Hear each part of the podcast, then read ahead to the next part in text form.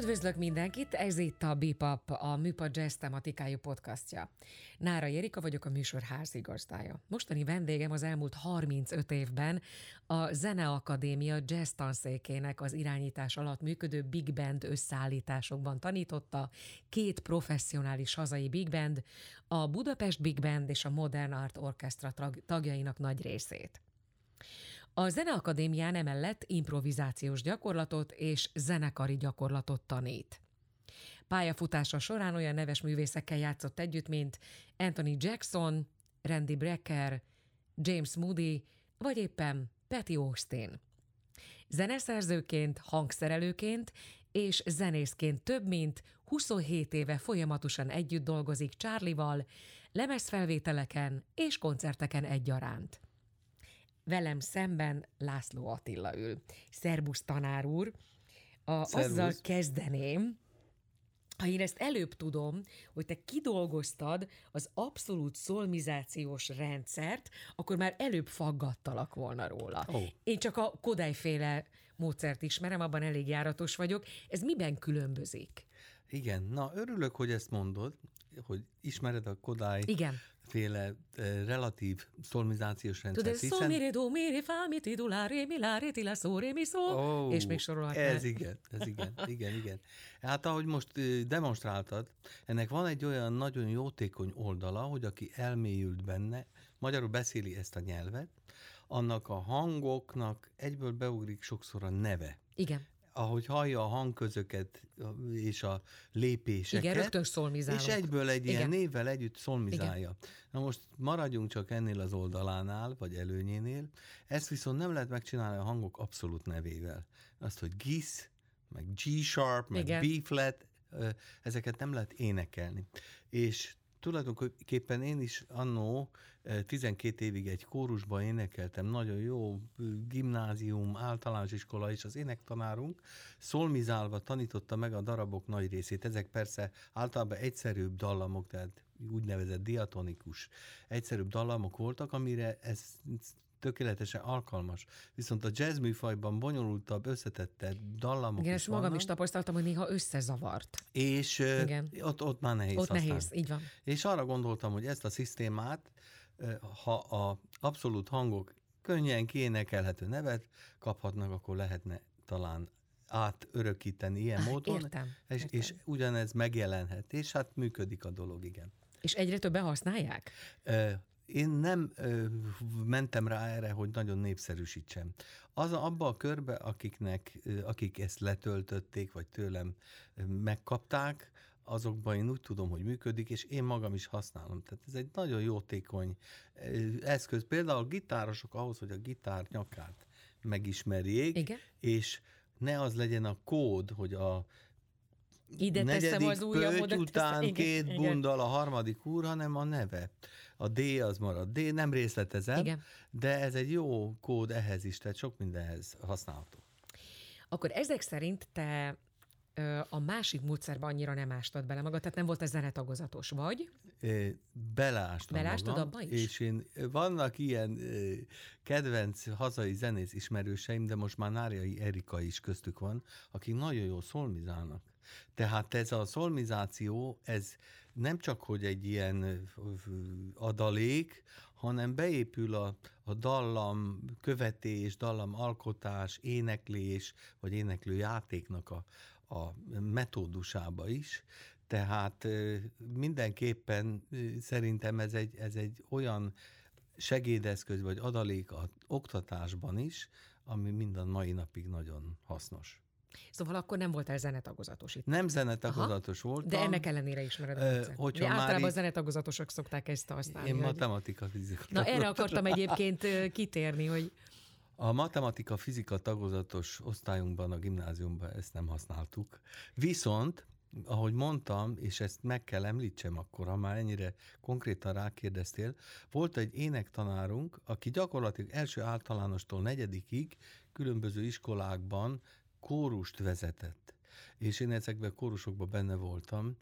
Az egyik alapvető motivum, hogy, hogy zenész lettem végül is, az építész szakma vagy kar elvégzése után, hogy ez a közösségi éneklés, ez az élmény, amit a kórus az mély nyomokat el, hagyott benne. Az annyira, uh-huh. annyira beívódott, és egy olyan alapvető dologgá vált, vagy szükségletté ez a zenei közelség, hogy ez biztos, hogy hozzájárult ehhez. Na, ez lett volna a következő kérdésem, ez a bizonyos építészkar, hogy, hogy te ott végeztél, te diplomás építész vagy. Jelentem, igen, diplomás. És építész. ez mit jelent, hogy mondjuk például, hogyha azt mondja a családban valaki, hogy ő egy komoly építkezésbe kezd, és akkor át tudsz nézni a mai napig egy, egy tervet, és azt tudod mondani, hogy ez itt rendben van, vagy mondjuk egy kimész egy építkezésre, és akkor hmm. be tudsz segíteni a, a barátaidnak, hát ismerőseidnek? Most beletaláltál hogy... egyébként, beletaláltál.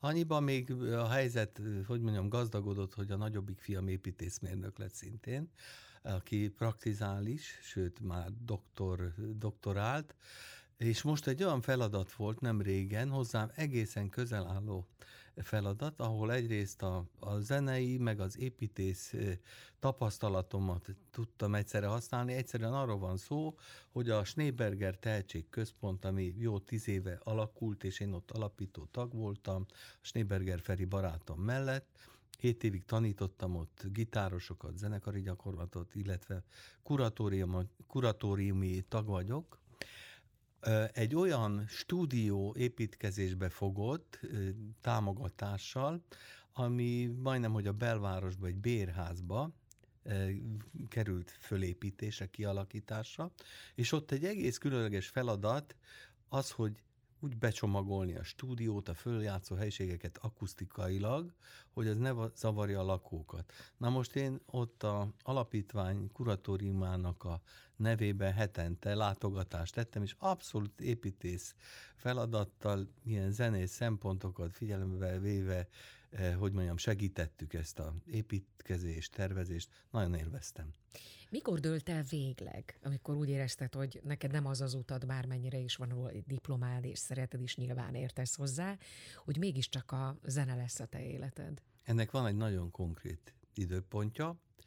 Ez 1977-ben volt. Akkor voltam ötödéves a műegyetemen, az építészkaron, és akkor volt a Kimit tud nevű országosan nagyon erősen nézett igen, arra emlékszem. műsor, sorozat, Igen. elődöntő, középdöntő, döntő, ahol mi hát jó helyezést értünk el, a kisrágfogóval, Igen. lakatos tóniakkal voltunk a döntőbe, ott másodikak voltunk, ez egy abszolút amatőr zenekar volt, de nagyon komolyan vettük, és jöttek a meghívások. Ez a kaszakő zenekar volt, és egyre több, és azért szöget ütött a fejembe, hogy hogy mi lenne, ha én megpróbálnám ezt a zenész életet, most nem az életformára gondolok, hanem, hanem arra, Bár az hogy, is izgalmas. az is izgalmas, hanem arra, hogy amikor például beszélgettem, és valami jó zene szólt oldalt a háttérbe, azonnal puff, a, a figyelmem oda irányult, ez gyanús volt. És akkor elhatároztam, feleségemmel meg is beszéltem. Mit szólt? A, azt mondta, hogy legyen úgy, ahogy akarod. Ez Ennél szebb, ez csodálatos. ez csodálatos. Ő is évfolyam társam volt, és már volt szerződésünk egy közösségi házba, egy, egy vidéki vállalathoz, és mindezt, hogy mondjam, visszafizettük, de, de hát ez egy életre szóló élmény volt, már csak ez az egy mondat is. És akkor úgy döntöttem, hogy kipróbálom három évre, ezt úgy fölvételiztem a jazz tanszékre, de akkor még nem volt gitárszak, úgyhogy elkezdtem rohamosan egy évig Nem bőgőzni. volt gitár tényleg? Nem. De érdekes. Pedig azt gondolná az ember, hogy ez úgy egy ilyen alaphangszer, vagy nem tudom. Akkor hogy... még ott nem volt jazzgitár, hanem 77-ben én akkor egy évig tanultam ezerrel, és fölvettek.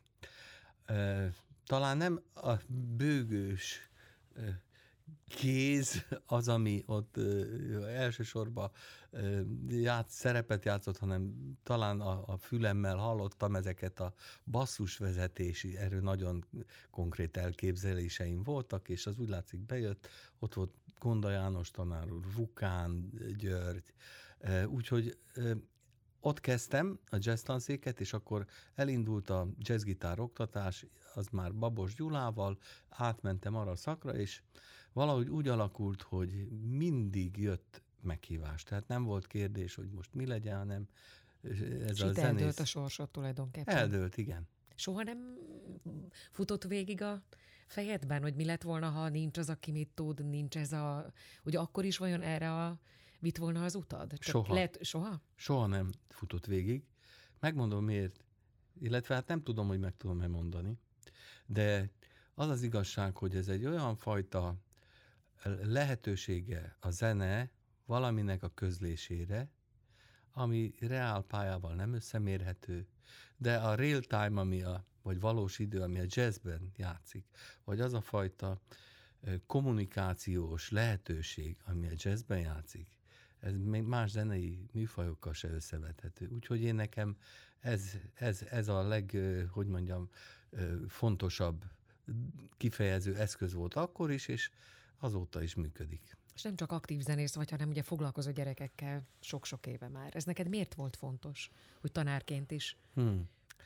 E, igazából én, ahogy mondtam ezeket a meghívásokat, ott a Jazzkonzi idejében Tomsics Rudolf elhívott a sextetjébe, ami egy abszolút profi zenekar volt. Tulajdonképpen az volt az első, az első profi zenekar. profi zenekar.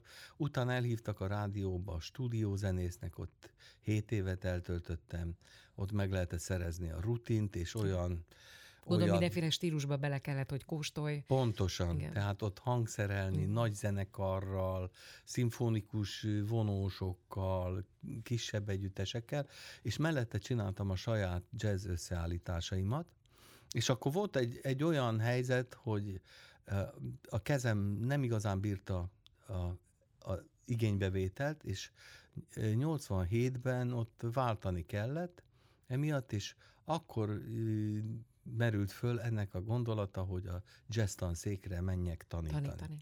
És szerencsésen így is alakult, és Deák Tamás helyét vettem át a Big Band oktatásban. Na most ez a Big Band, ez ugye hát minden... Macskafogós Ugye? Ő, ő, ők játszottak föl, ugye? Igen, ő a, de, ő a Deák, Deák Tamás. Igen, igen, igen. Így Csak van. hogy egy kicsit a hallgatóknak igen, így kössem, a, hogy egy ilyen igazi, a, a híres Deák zenekar, igen, igen. Igen, de ez a, ez a Big Band, ez valamikor a 60-as évek igen, óta akkor, egzisztált igen. az iskolába.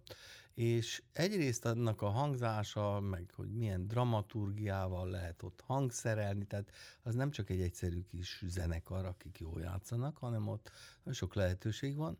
A másik, hogy ott találkoztam ezzel a, a máig tartó élménnyel, amit egyetemista vagy főiskolás, tehát ilyen korú, fiatal, lelkes, kreatív zenészekkel a közös muzsikálás jelent. Egy kicsit vissza tudtam adni, hogyha már itt szóba került a kórus éneklés, abból a, abból a hozzáállásból, amit én is ott, éreztem, csak itt egész más műfajban.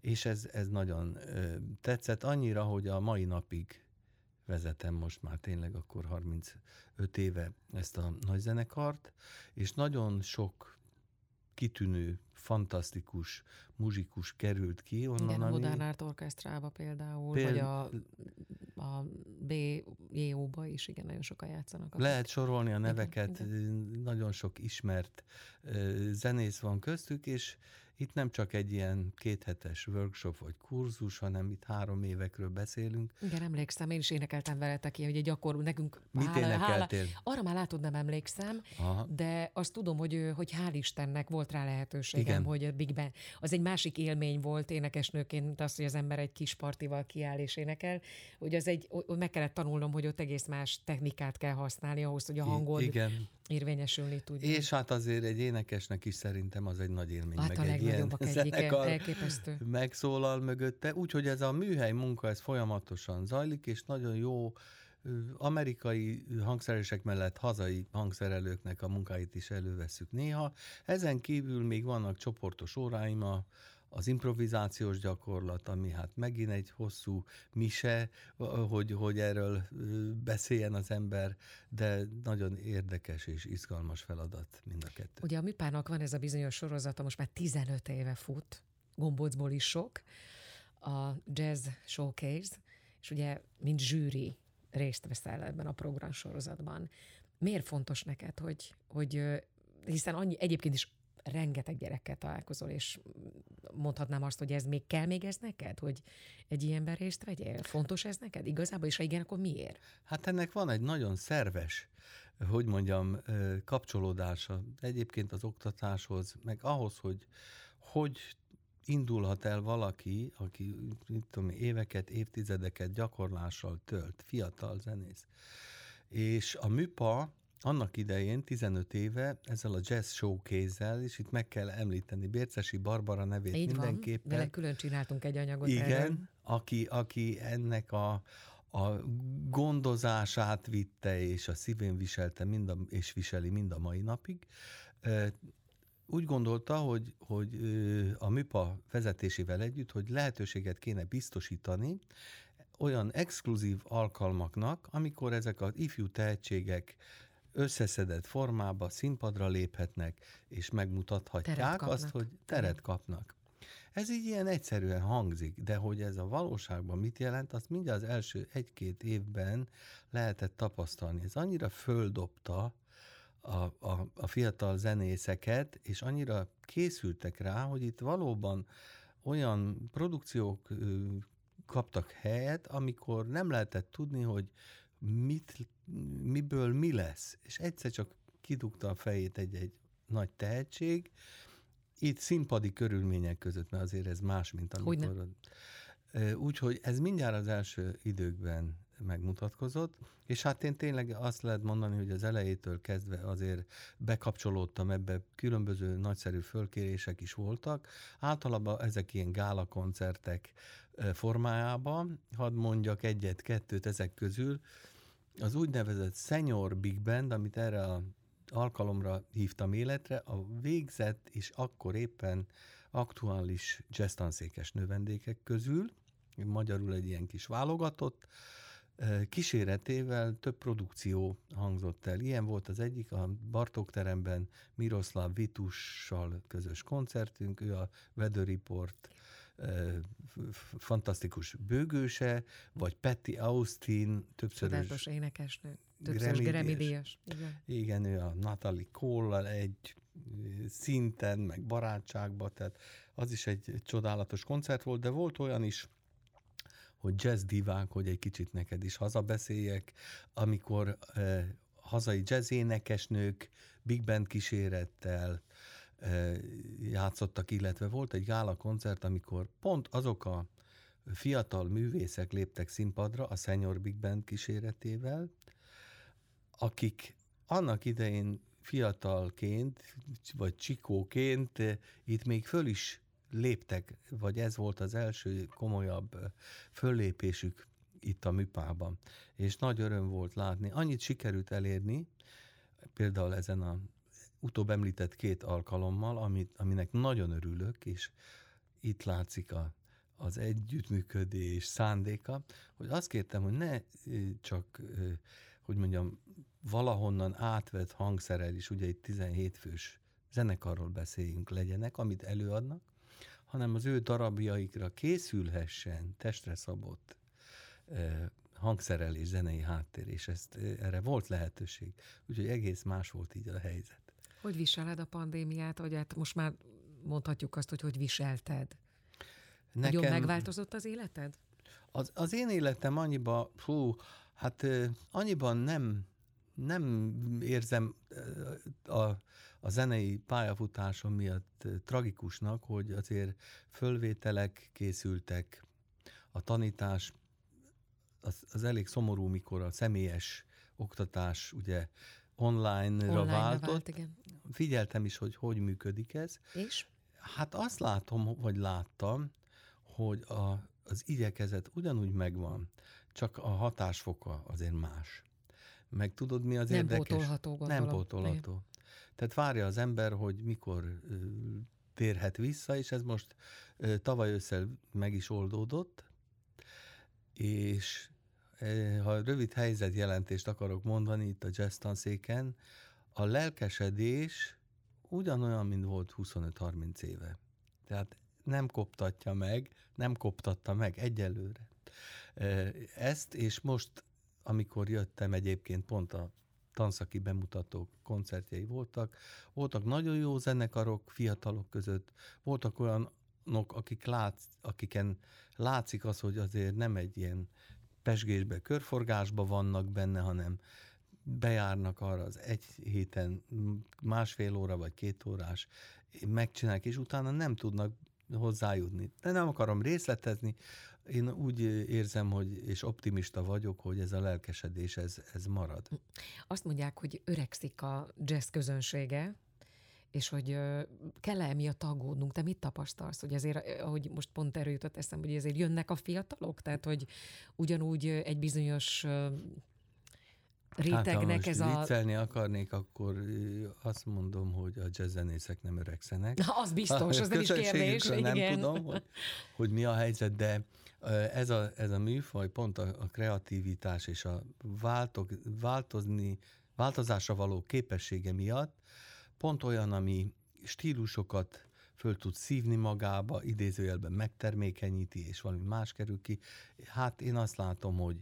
Hogy nincs a, okunk a, nem, mert nem maradt Aha. meg a jazz annál a nem tudom, tradicionális valaminél, ami volt 50 éve, meg 35 éve, hanem állandóan meg Változik tud újjalni, és, és azt a közönséget meg tudja találni, akik erre fogékonyak. Az, hogy mekkora népszerűsége van, vagy mekkora respektje van, az egy más kérdés. Én szerintem, ahogy látom, nem foglalkoznak olyan nagyon ezek a muzsikusok azzal, hogy méricskélik, vagy számítgatják. Teszik a dolgukat. Teszik a dolgukat. Ha a számítások szerint úgyse ez az egzisztenciálisan legjövedelmezőbb. Tudomásom szerint sem. Igen. Igen. Régen se így volt. Ez régen így van. És mégis, akiben megvan ez a hajlam. Ez egy szerelem bizonyos hát értelemben. igen. Tehát nem nagyon lehet ellenem. A végzete annak, aki ebbe beleszeret, és nincs mit tenni ellene. Igen, így van. Nagyon-nagyon szépen köszönöm, hogy megtiszteltél bennünket, tanár úr, és eljöttél ide hozzánk a podcastbe. Köszönöm a meghívást. László Attillát hallhatták, én Nára Jerika voltam, tartsanak velünk legközelebb is. Köszönjük szépen.